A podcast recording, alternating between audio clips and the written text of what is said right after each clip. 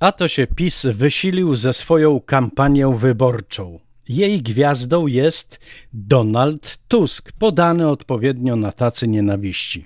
Tusk to, Tusk tamto, siamto, Tusk zdrajca, Tusk sługusem Rosji, Tusk opcją niemiecką. Każdą swoją wpadkę, swoje nieudacznictwo w zarządzaniu krajem, swoją walkę z demokracją, złodziejstwo, nepotyzm tłumaczą tym, że za Tuska było gorzej. Chwała ci, panie za Tuska. Bez niego PiS zapewne leżałby i kwiczał, bo nie miałby czym ludu kupić. Prasówka tygodniówka pod redakcją Tamary Olszewskiej od 14 do 20 sierpnia 2023 roku czyta Piotr Sobieski. Manfred Weber, przewodniczący unijnej największej europejskiej partii ludowej, poleciał po rządach PiS jak po łysej kobyle i zapowiedział, że nie odpuści w walce o demokrację w Polsce. Tego PiS nie daruje, bo to oburzające, że obce państwo narusza naszą suwerenność, krytykuje i chce namieszać w wyborach. Stąd biegusiem przygotowano projekt ustawy, w której zapisano, że obca ingerencja to wrogi akt wobec Rzeczypospolitej i nierząd będzie ją zdecydowanie zwalczać. Ciekawe w jaki sposób. A już tak na serio, wyszło jak zwykle marnowanie czasu, przykrywanie faktycznych problemów i machanie tekturową szabelką. Nierząd każe nam się cieszyć, że powoli problem z inflacją przechodzi u nas do lamusa, że jest dobrze, że to już tylko 10,3%, że nikt tak świetnie sobie nie poradził jak Polska pod rządami PiSu. Szkoda, że to puszenie się z samozachwytu jest bardzo na wyrost. Jak się okazuje, w całej Unii Europejskiej inflacja w lipcu wyniosła 6,1%, a w strefie euro 5,3%. A jedynym państwem z wyższą inflacją od naszej są tylko Węgry. No i po co tak kłamać? Pisma swojego Oskara Szafranowicza, 22-latka z mlekiem pod nosem, który już zapracował sobie lojalnością i właściwym rozwojem obywatelskim, by kandydować do Sejmu. Z kolei Ziobro ma swojego zioberka, Michała Sopińskiego, niespełna 30-letniego rektora Kalisko-Warszawskiej Szkoły Wyższej Wymiaru Sprawiedliwości, który też sobie zasłużył na miejsce na liście.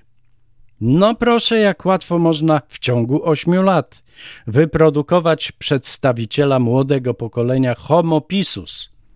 Na razie jest ich dwóch, ale za chwilę, jeśli nic nie zrobimy, będą ich tysiące. Onet i Wirtualna Polska zaproponowały organizację wyborczej debaty liderów PiS i PO, na co ochoczo przystał Donald Tusk. Ale tylko on – Prezes ową propozycję zignorował. Nie będzie on rozmawiał z Tuskiem, bo jak wyjaśnił jeden z jego partyjnych koleżków, cytuję, trzeba rozmawiać z Weberem z EPL. Manfred Weber to przewodniczący Europejskiej Partii Ludowej, do której należy Platforma Obywatelska przypis redakcyjny. Bo pan Tusk jest tylko reprezentantem tej partii w Polsce. Koniec cytatu. No cóż, Kaczyński boi się starcia z Tuskiem jak diabeł święconej wody. To widać, słychać i czuć. Duda znowu pokazał, jak mu dobrze na pisowskiej smyczy i podpisał haniebną wręcz ustawę o oddaniu szkół niepublicznych pod ścisły nadzór kuratorów oświaty. Zgodnie z nią kurator będzie mógł zlikwidować placówkę tak z dnia na dzień, jeśli tylko uzna, że nie realizuje ona pisowskiej edukacji. Oczywiście nie będzie szans na odwołanie się od tej decyzji. Jak napisałam wyżej, dzisiaj mamy dwóch młodych homopisus, ale prezes marzy o tysiącach, milionach i nie ugnie się, dopóki nie osiągnie celu. Konfederacja, kolejny koszmarek polskiej prawicy, stawia na rodzinę. Na jej listach do Sejmu znalazło się miejsce dla żony Bosaka, ojca Konrada Berkowicza, brata Sławomira Mencena, żony, syna i zięcia Korwina Mikke.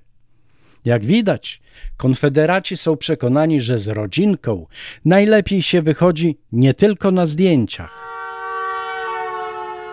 Pytania referendalne jeszcze nie zdążyły się dobrze odleżeć, a już dwa z nich zostały poprawione.